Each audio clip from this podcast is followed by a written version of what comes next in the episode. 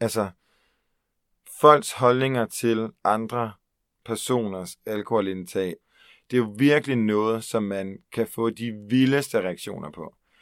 Alene at jeg har en historie i, at som 24-årig har fravalgt at drikke alkohol, synes jeg er skræmmende. Noget, som egentlig på en eller anden måde er gift, er så stor en del af vores øh, identitet og vores samfund, at vi skal snakke om, når nogen ikke gør det, frem for at vi snakker om, hvorfor vi gør det.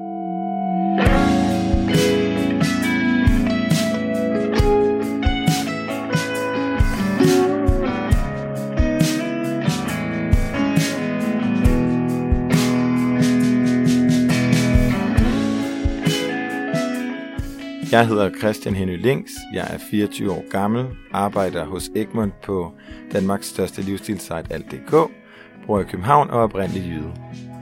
Mit navn er Rikke Winter, jeg er journalist, og jeg har tilrettelagt og produceret den podcast, du lytter til lige nu. I Danmark er der rundt regnet 100.000 mænd, som er afhængige af alkohol. 11 år er den tid, der i gennemsnit går fra det tidspunkt, hvor et alkoholproblem begynder, og til man får hjælp til at få styr på det. Det er ikke så længe siden, jeg hørte det for første gang, og jeg var ret overrasket over at finde ud af, at der går så længe fra man har et problem, og til man rækker ud efter hjælp. Jeg har spurgt fire mænd om at gøre mig klogere på det, og det er det, der er blevet til den her podcast.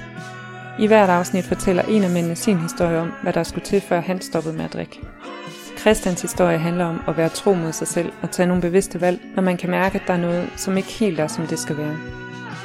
Jons historie handler om at have en fest som ung tjener i en branche med Michelin-stjerner og god vin i pauserne, og at komme til at tage den fest med ind i voksenlivet.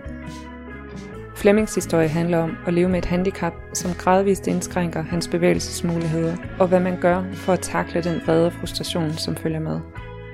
Finds historie handler om at vokse op i et pænt kvarter på Nordsjælland med en mor, der var alkoholiker, og en far, der udskrev checks. We reimagine slippery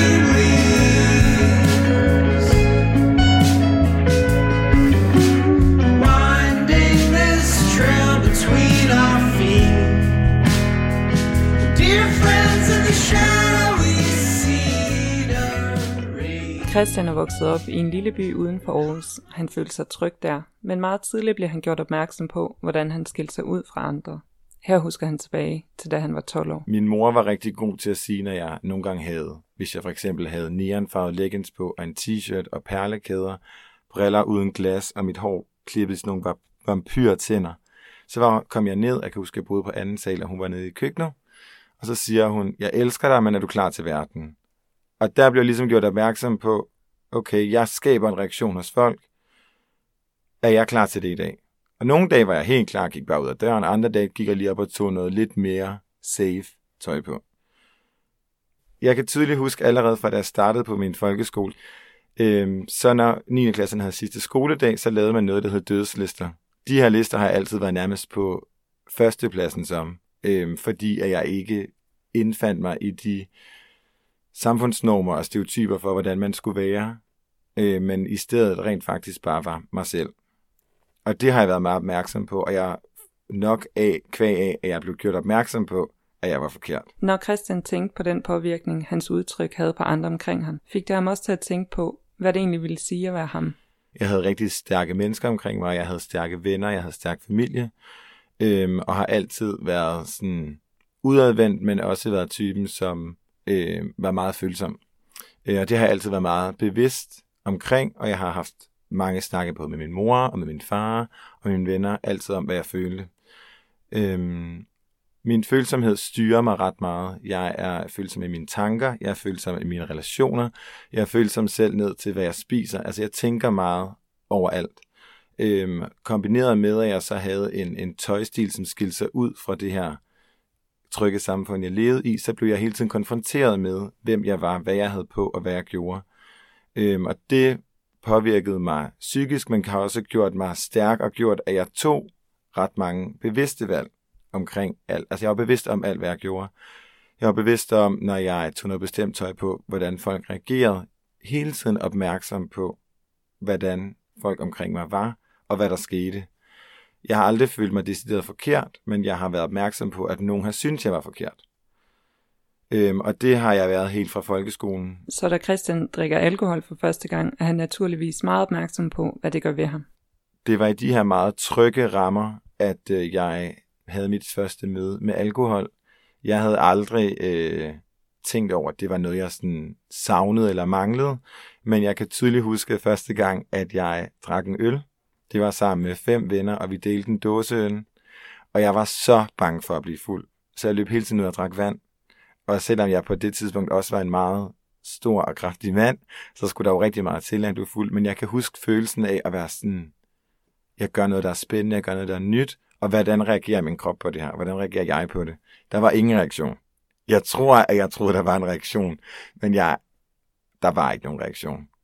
Øhm, og det startede i, det har været i 8. eller 9. klasse, og i 9. begyndte de her fester så hos private, mine venner, hvor vi drak. Og jeg kan tydeligt huske, at der var ingen forskel på, hvornår jeg begyndte, jeg elsker at danse. Og jeg kan tydeligt huske, at der var ingen forskel på, hvornår jeg indtog dansegulvet, om jeg var berus eller om jeg var ædru. Men jeg havde det sjovt, når jeg var fuld. Jeg kunne godt lide at være fuld. Det var, øh, det gjorde mig ingenting. Øhm, og jeg havde ingen reaktioner på det dagen efter. Jeg kan huske, at jeg altid grinede af folk, der havde tømmermænd, fordi det havde jeg ikke som 16-årig. Han havde ikke nogen dårlige oplevelser med at være fuld, og selvom han var bange for at miste kontrollen, så skete der aldrig. Eller der var måske én gang, kommer han i tanke om. De eneste to gange, jeg kan huske, at jeg har haft en ubehagelig oplevelse med alkohol, har været i øh, starten af 1. G, hvor er jeg, klassisk dårligt eksempel, glemte at spise min øh, frokost, tog direkte til fredagscafé, drak en masse øl, kom ind til byen, drak to flasker dessertvin, og det næste, jeg kan huske, det er, at jeg ikke kan se noget, og ligger og er meget bevidst om, hvor jeg er, men ligger og kaster op i en busstoppestedslomme og blev hentet af min far. Og det skete en gang til, men det er de eneste to gange, at jeg har haft en decideret ubehagelig oplevelse i rosen. Da Christian begynder på gymnasiet, lægger han ikke mærke til, at han søger andre menneskers selskab dagen efter at have været til fest. Men det gør han. Selvom at jeg ikke nogensinde har følt, at jeg havde brug for alkohol til at komme over nogle barriere, hverken at møde nye mennesker, eller danse, eller hvad end man skulle nedbryde en barriere for, øh, så startede jeg i, i første G på Hans Gymnasiet Rigskov, og jeg tror, at det var der, min storhedstid med alkohol indtog. Øhm, og jeg elskede det. Jeg elskede vores fester, og jeg elskede vores forfester, jeg elskede fredagscafé. Jeg elskede den stemning, som det skabte, når vi festede. Den fest, det skabte, og den løslummenhed, det skabte, den elskede jeg. Og, men jeg kunne nemt på en fredag og en lørdag drikke en flaske vodka og drikke imellem 10 og 20 øl. Det gjorde man jo bare. Og øh, på det tidspunkt boede jeg stadig hjemme, så jeg vågnede altid op i trygge rammer, vågnede op tæt på min mor eller på min far, tæt på min søster, og ellers så havde jeg sovet hos nogle venner, som boede tættere på byen, og derfor vågnede jeg op i selskab.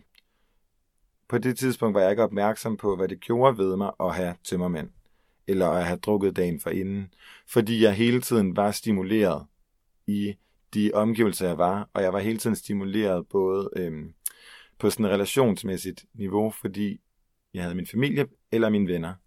Og hvis jeg ikke havde dem, så havde jeg muligheden for, jamen dem havde jeg faktisk altid. Der var aldrig nogen situation, der vågnede op alene. Det der med ikke at være alene dagen efter han har drukket, bliver vigtigt for Christian senere hen. Men før det tager han en vigtig beslutning, efter han er færdiggjort gymnasiet. Jeg kan mærke, at jeg er sådan et menneske, som skal mærke folk omkring mig. Jeg skal øh, blive jeg skal stimuleres både øh, kulturelt, men også kontrastmæssigt. Jeg har brug for, at der sker noget. Jeg kan godt lide at være alene i mig selv, med mig selv. Jeg skal vide, at når jeg går uden for døren, så er der liv. Så er der mennesker, og der sker noget. Øhm, og jeg kan mærke, at jeg, jeg er meget opmærksom på øhm, mine omgivelser. Og omgivelserne her i København, men også i New York eller andre steder i, i verden, hvor der er et stærkt byliv, øhm, giver mig energi. Jeg er meget øh, ekstrovert og er meget socialt menneske og har brug for at kunne mærke folk omkring mig. Og i 2014, der øh, sagde jeg op i den butik, hvor jeg var butikschef og indkøber i Aarhus og flyttede til København. Og startede mit rigtige liv i modebranchen, som jeg hele mit liv har vidst, jeg skulle arbejde i. Christian begynder først rigtigt at lægge mærke til, hvordan det føles at have drukket alkohol dagen før, efter at han har været i København i noget tid. Øhm, jeg startede som reporter hos et nyopstartet medie, der hed Fashion Post. Og selvom jeg havde nogle få enkelte venner herover, så startede jeg rigtig meget på sådan bare grund. Øh, og det betød selvfølgelig, at jeg skulle få en masse nye relationer. Øhm, og nye relationer som ung menneske får man meget af at gå i byen. Og jeg gik meget i byen, og øhm, både med mine venner, men også med mine nye venner, tog til øh, smarte modemiddag, hvor man drak vin og snakkede med folk, var til drinks og alt muligt andet, som alt sammen centrerede sig om det her med egentlig at drikke sig lidt halsnaller. Øh, og det fungerede skide godt for mig. Jeg havde det skønt, jeg fik en masse nye venner, men set i bagspejlet, så boede jeg også de første otte måneder hos min mormor. Så det første nærmest år af mit københavnerliv, hvor det rent faktisk var nyt og overvældende, men også øh, grænseoverskridende på nogle punkter, selvom jeg er ekstrovert, så var jeg hele tiden i, sådan, i de tryggeste rammer, man kan være i. Fordi min mormor havde ikke andre end mig, så alt fokus var på mig. Øhm, og vi sov i samme seng, og der var hele tiden den her, sådan, jeg kunne konstant være i hendes arme, hvis jeg havde lyst til det. Og den tanke havde jeg konstant i baghovedet, og det gav mig en tryghed. Så i starten af 2015, der flyttede jeg til Nordvest, hvor jeg stadig bor, og havde øhm, muligheden for at vågne op alene. Det gik der tre år, hvor jeg gjorde, og jeg festede på samme niveau. Jeg var i byen i weekenderne, jeg havde det skønt, men jeg havde også veninder boende i lejligheden med mig, for jeg lejede et værelse ud som selvom at de var inde i det andet rum, så var der nogen. I august 2017 valgte jeg så at stoppe med overhovedet at indtage nogen form for alkohol. Christian stoppede med at drikke alkohol efter en sommer med rigtig mange byture, hvor han havde drukket meget alkohol. Oven i det havde han lige fået et stort ansvar, som han ikke havde haft tidligere. I 2016 startede jeg nyt job hos Egmont. Øhm, jeg startede i en ny stor stilling som øh, digital modredaktør på alt.dk. Det var min første reelle redaktørstilling, og jeg kunne mærke, at der var store forventninger, men største forventninger til mig selv. Min arbejdsplads vidste godt, hvad jeg kom fra, vidste godt min baggrund, vidste godt, at jeg ikke var uddannet, men jeg er konkurrencemenneske, og jeg er perfektionist, og jeg vil gøre alting bedst første gang. Så der startede jeg i juni 2016, og det var en stor forandring at komme at komme til en virksomhed på mere end 300 mennesker, hvor at jeg bare er en ud af 300, og min niche og min interesse var en ud af seks redaktører, som alle skulle behandles på samme måde af en chef. Men jeg elskede det, og jeg elsker stadig mit job, og jeg elskede det der med at have en stor motor, men jeg kunne også mærke, at set i bagspejlet, at det var et sted, hvor jeg udviklede mig rigtig meget. Jeg skulle tage ansvar for en masse ting, jeg skulle tage ansvar for, hvordan min trafik gik. Jeg skulle tage ansvar for mit indhold. Jeg blev, kunne måles og vejes på hver eneste ting, jeg gjorde. Fordi hvis mit publikum ikke reagerede på den artikel, så var det kun mig, der kunne være ansvarlig for, hvorfor den ikke havde fået en stor reaktion. Det ændrede ikke noget på, hvordan jeg var i min dagligdag. Det ændrede ikke noget på, øhm, hvad jeg gjorde i weekenderne. Jeg var stadigvæk sammen med mine venner. Jeg var stadigvæk på dansegulv. Jeg var stadigvæk til dejlige middag, og jeg var stadigvæk ude og hygge mig efter arbejde med mine venner.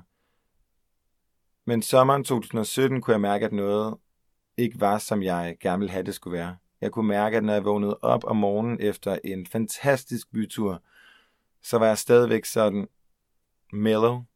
Jeg kunne mærke, at jeg havde brug for at pakke mig ind i mennesker. Jeg havde brug for at komme hurtigt ud af døren. Jeg skulle væk fra det her ene rum, jeg var i, kun med mig.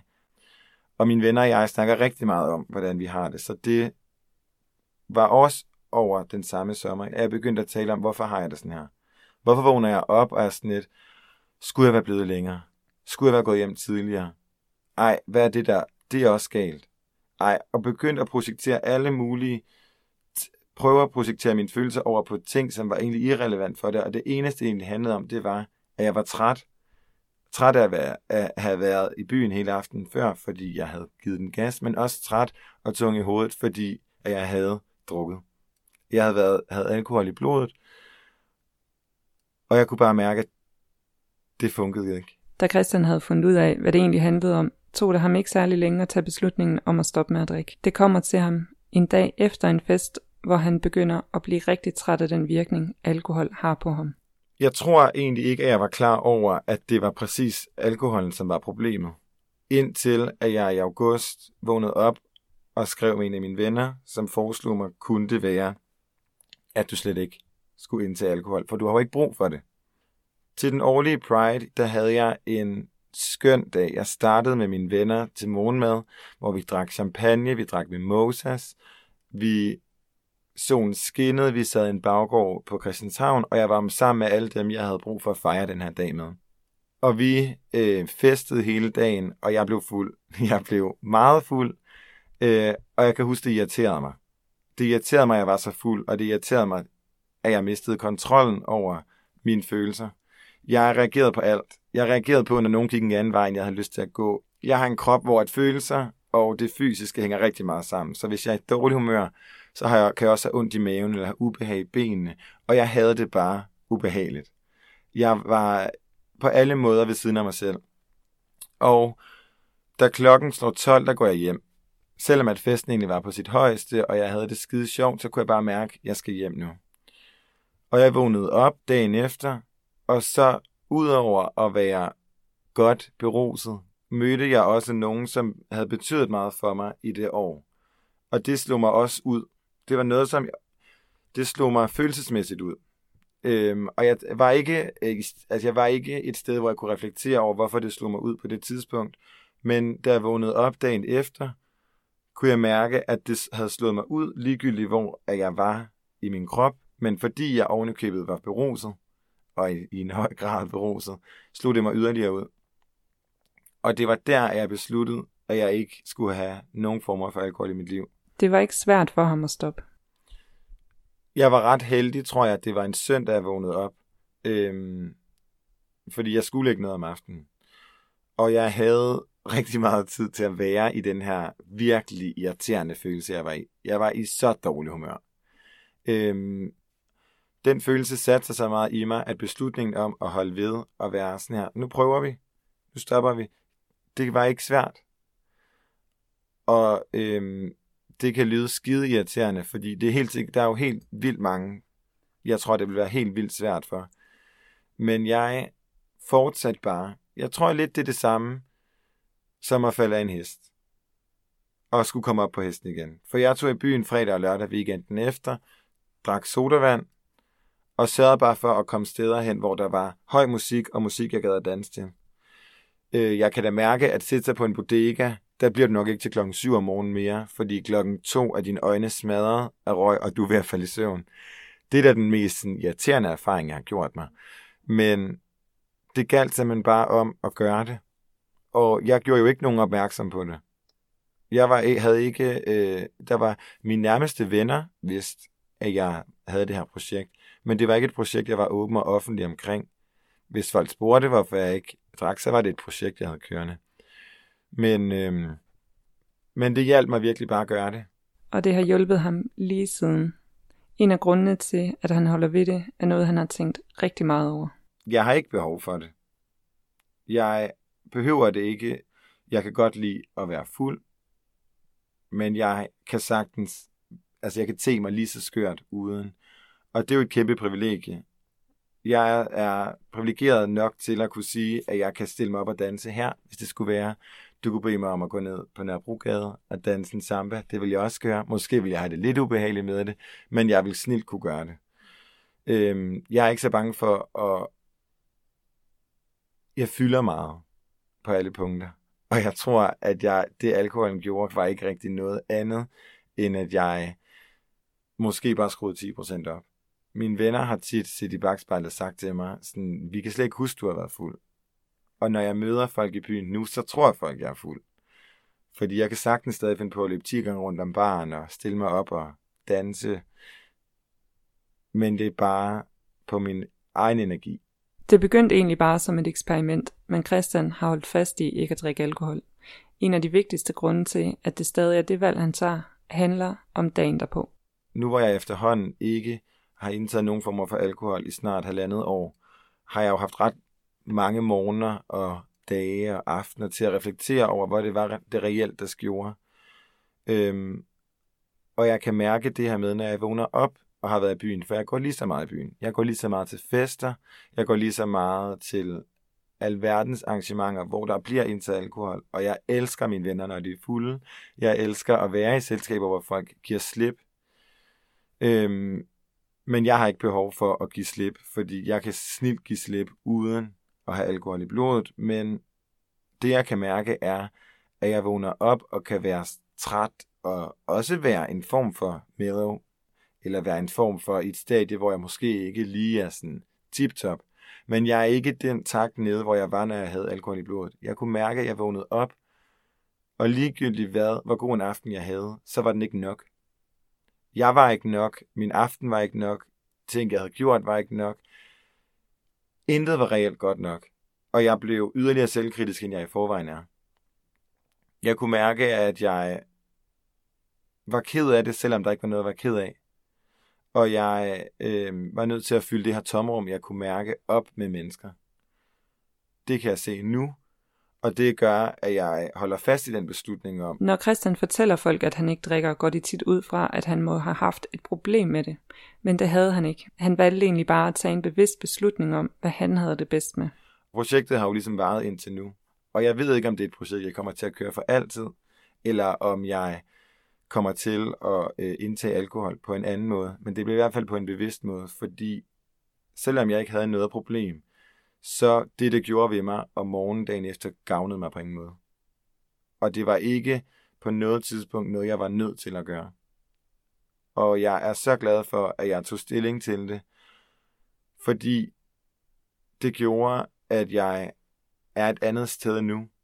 Jeg var ikke øh, deprimeret. Jeg kæmpede ikke med nogen psykiske problemer, og jeg havde ikke noget problem med alkoholen. Men jeg fik ingenting af den. Det var noget, jeg gjorde, fordi det har jeg altid gjort, og fordi jeg synes, at en øl smager skønt.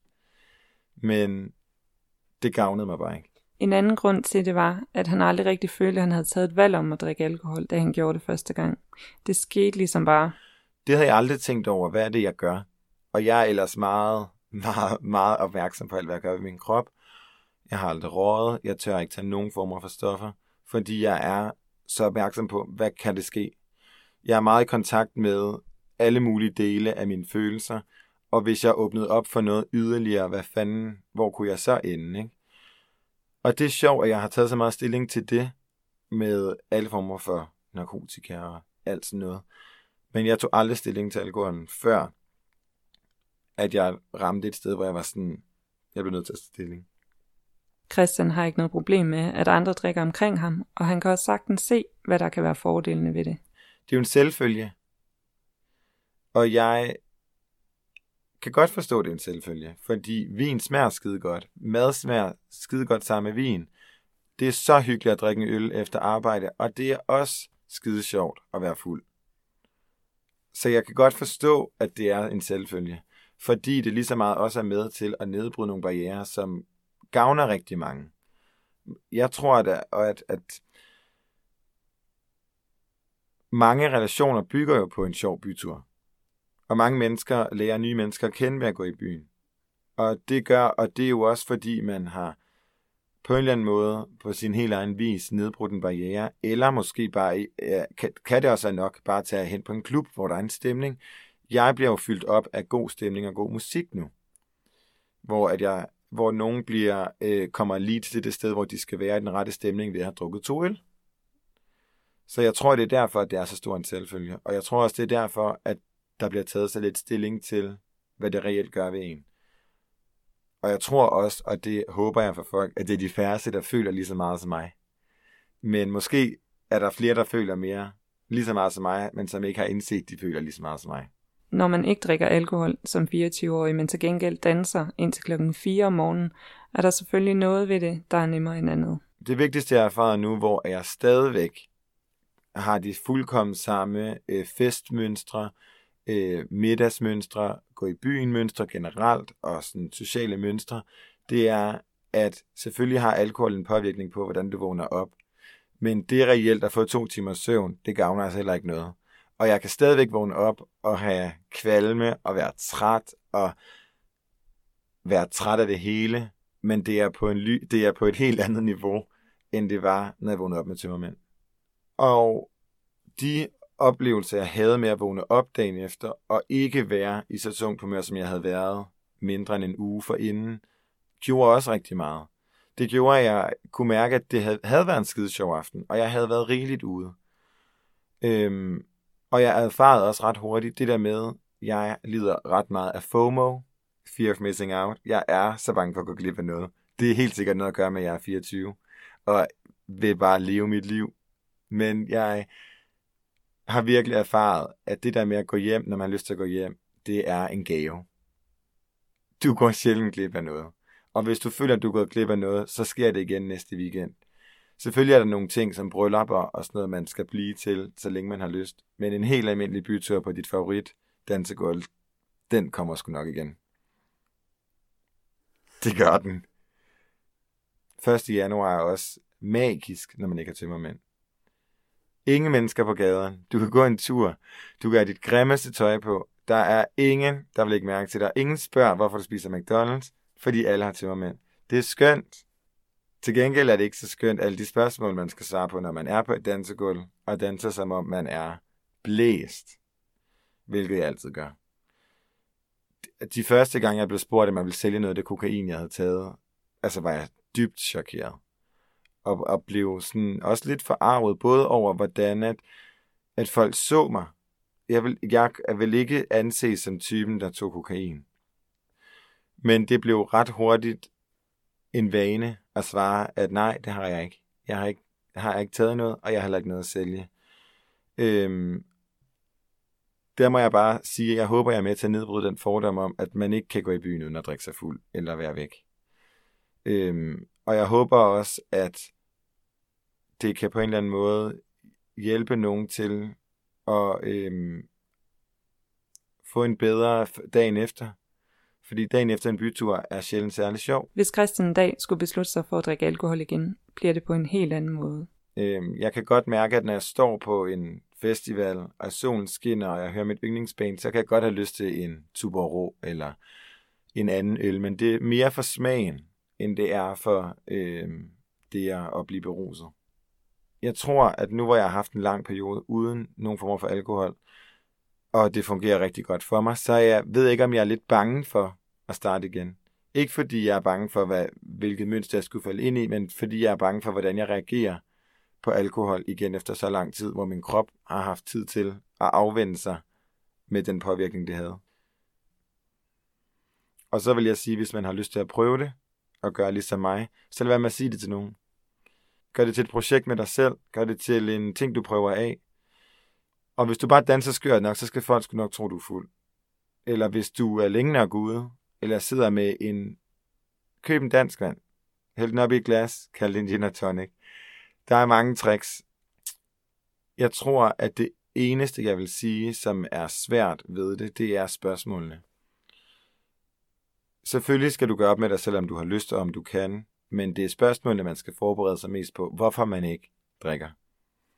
Og der er det måske nemt at tage bilen, køb med alkoholfri drink, køb med alkoholfri øl, snyd dig ud igennem det, og så prøv det.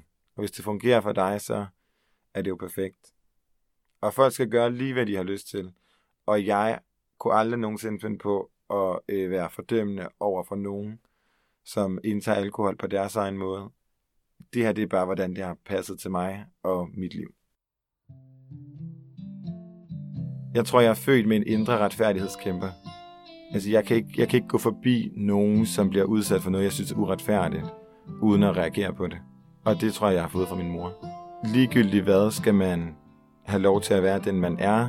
Hvorfor skulle man ikke have lov til det? Been openly hoping for a life to find the time. Cause brother, I've squandered near every thought that's come to mind. Made no sense, the connections between your days and mine